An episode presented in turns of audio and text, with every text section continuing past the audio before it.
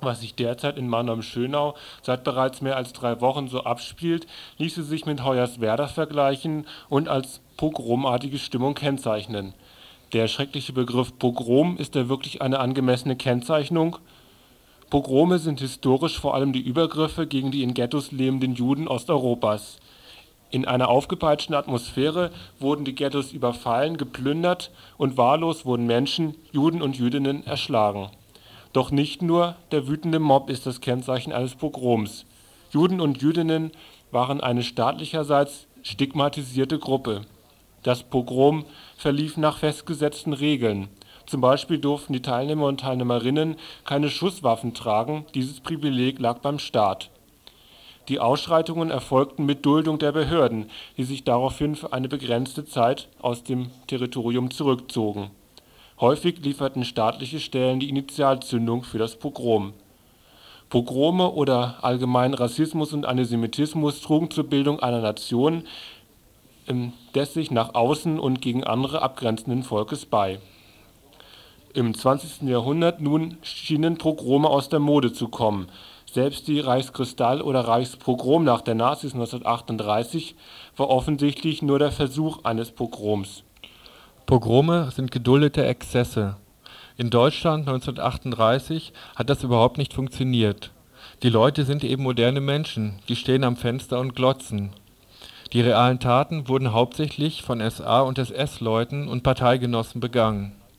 So Detlev Clausen, der die Bedeutung der Reichspogromnacht eher in der Abkehr von der spontanen Massenmobilisierung sieht und in dem Übergang des NS-Staates zu langfristigen Konzepten der Vernichtung was die Schönauer Ereignisse charakterisiert und mit Hoyerswerda vergleichbar macht, ist der rassistische Konsens in der breiten Bevölkerung, der sich herstellt im Zusammenspiel von offener Aggression, beifälligem Zuschauen, unterstützendem Mitschreien und zustimmendem Wegschauen.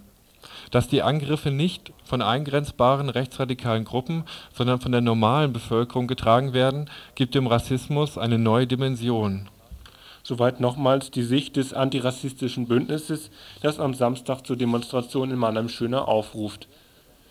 Nochmal, ist also der Begriff „ Pogrom “für das, was derzeit passiert, angemessen? Erstens die Bevölkerung.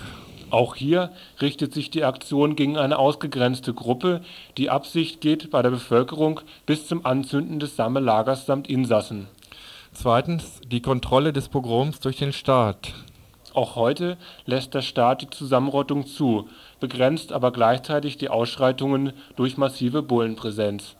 Drittens. Der Staat gibt den Anlass zum Pogrom. Anlass ist heute die Errichtung von Lagern, die die Flüchtlinge isolieren, als leichte Opfer kenntlich machen, gleichzeitig als Bedrohung für die Deutschen sichtbar machen Nutznießer des Pogroms ist der Staat, der der Unzufriedenheit ein Ventil anbietet und gleichzeitig die Argumente und die Stimmung erzeugt, die die Nation gegen außen zusammenschweißen können.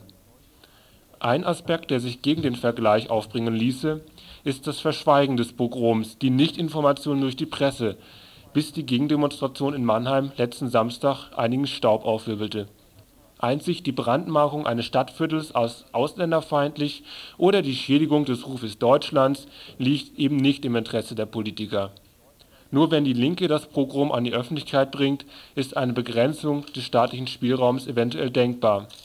An mehr ist angesichts des rassistischen Konsenses nicht zu denken. Die Rückkehr von Pogromen erscheint also als Rückfall in die Barbarei, in der eine Hoffnung auf Emanzipation kaum noch denkbar wäre die Möglichkeit, zu einer gezielten Vernichtung überzugehen, wäre dann dem Staat in die Hand gegeben. Aber ganz so weit sind wir ja noch nicht. Daher nochmal der Hinweis auf die Demonstration am Samstag in Mannheim. Um 18 Uhr geht die los, ab 14 Uhr fahren Busse ab Freiburg vom Fauler Parkplatz los